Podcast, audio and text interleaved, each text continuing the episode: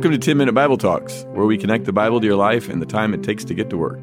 I'm Keith Simon. And I'm Patrick Miller. I want to welcome everyone to our inaugural episode. It's our very first take on 10 Minute Bible Talks. We wanted to do this episode just to tell you a little bit about what you can expect in this podcast and about what we're going to be doing next. So let's start there. What can people expect from this podcast?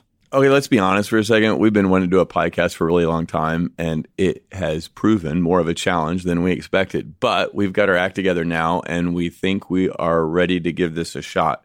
We'll be interested in your feedback as you tell us what works and what doesn't, what might be more helpful or even less helpful. All that feedback really helps. So, 10 minute Bible talks, what we're hoping to do is encourage you in your faith. I mean, part of it is as simple as saying that that we need touch points through our week that help us reorient our life around the things of God. And it's easy to get busy and distracted and hard to read our Bible on our own. And so just having some resources in our life that help us reorient our life around Christ and the gospel seems like a good thing. You know, when I became a Christian when I was 19, obviously one of my first questions was, What's next? What do I do? Where am I supposed to be going? And some of the best advice that I got was from a mentor who said, Well, you're a Christian now. You've got to start reading your Bible. You need to spend time thinking about your Bible, devoting time to your Bible.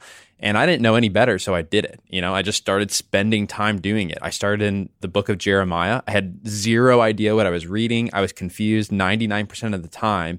And yet, God used that time in my life to change who I was, to transform me into the kind of person that I think He wants me to be. And so I'm excited to do this podcast because I talk to a lot of Christians who had the exact same experience as me. You know, you open up the Bible, it's confusing. What does it mean?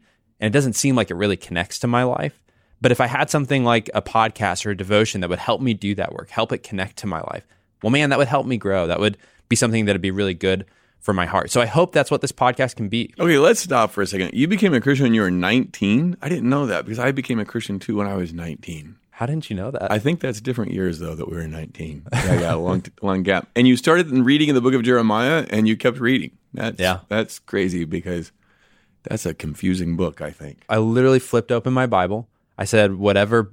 I was very spiritual back then. I said, whatever book I flip to is the book that God wants me to read. Wow. And so I got in Jeremiah.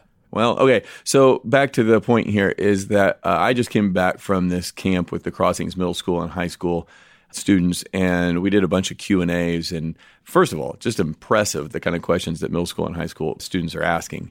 But one question that i that i got more than once is how do i have a devotional life? How do i read my bible? And it doesn't matter if you're in middle school high school if you've been a christian a long time or or, or not or maybe you're older in your faith whatever it doesn't, doesn't matter. Everybody is trying to figure out how do i have some kind of devotional life? And so we hope that these podcasts can be part of that. Not all of it, but but part of it. And hopefully you'll get something a little bit out of your Bible. So I hope you enjoy as we kind of plow through 1 Corinthians 13 and dig into what Paul says uh, here in this chapter. Yeah. So like Keith just said, our very first set of podcasts, we're going to be going through one chapter in the book First Corinthians, First Corinthians 13. And in our next episode, we're going to spend a little bit of time talking about why Paul wrote this letter to the church in Corinth, what it's about. But we wanted to spend a brief moment here uh, to talk about why we were excited about this chapter. So, Keith, 1 Corinthians 13, what's it all about? In my Christian life, one of the hardest things for me to do is is love other people. You know, if if you could define a Christian maturity in terms of what they know, well, I can do fairly well in that because you can go to school, you can read books, you can, you know, listen to seminars or, or, sermons or podcasts, and you can gain in knowledge. And for a long time in my Christian life, that's what I thought a mature Christian was. Or I thought a mature Christian was somebody who was really active in doing things for God. And so I committed myself when I had become a Christian in college to just be as busy for God as I could possibly be. But then I came across this book. It's called Charity and Its Fruits. And it's written by a guy, been dead a long time, named Jonathan Edwards. And it's kind of a challenging book. It may not be a book that would be great for you to read right now, but it challenged me in my faith like nothing ever had because it said that the mark of a Christian is love and that a mature Christian is one who loves other people. Well, I found that to be far harder than just knowing things or doing things. And it gripped me though, because I thought, man, it, there's something attractive about love, whether it's found in the person of Christ or whether it's found in other people in my life. And I wanted to become a person of love, but it was very difficult. But this passage really helped identify for me what a mature Christian was and gave me a pathway to pursue that kind of Christian maturity. I also think it's kind of a countercultural definition of love. I was reading a college professor, you know, he's working mostly with people, you know, 18, 19, 20, 21, college age type people. But he teaches about love and, and he's actually teaching about the Hebrew conception of love. And so one of the things he does is he asks his students to write down on a piece of paper what's love? Define love, describe what love is. And from almost top to bottom, students' definitions of love were romantic. It was all about feelings, it was all about strong emotive feelings for someone that you are romantically passionate about. He said the second place after that was actually love of country.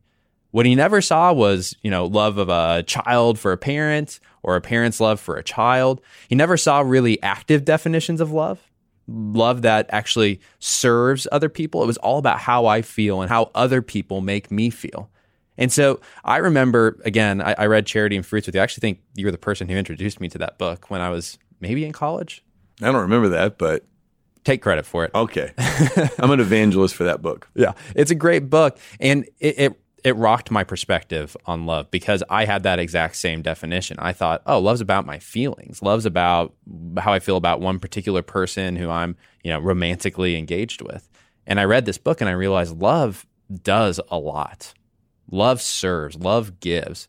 And so I'm excited for other people to, to get to slow down, read through each of the little definitions of love in 1 Corinthians 13, uh, and to see, hopefully, how that love can be lived out in their lives. Yeah, so what we're going to do over the next several episodes is just break this chapter down and look at love of kind of a phrase at a time. And I hope you really enjoy it. I think you're going to be challenged if you have thought of love as feelings, like Patrick said, or if you thought of Christian maturity as things you know or things you do. I think you're going to be really challenged by Paul's letter in the same way we have. Hope you enjoy the episodes, and we always love hearing your feedback. Thanks. Thanks for listening.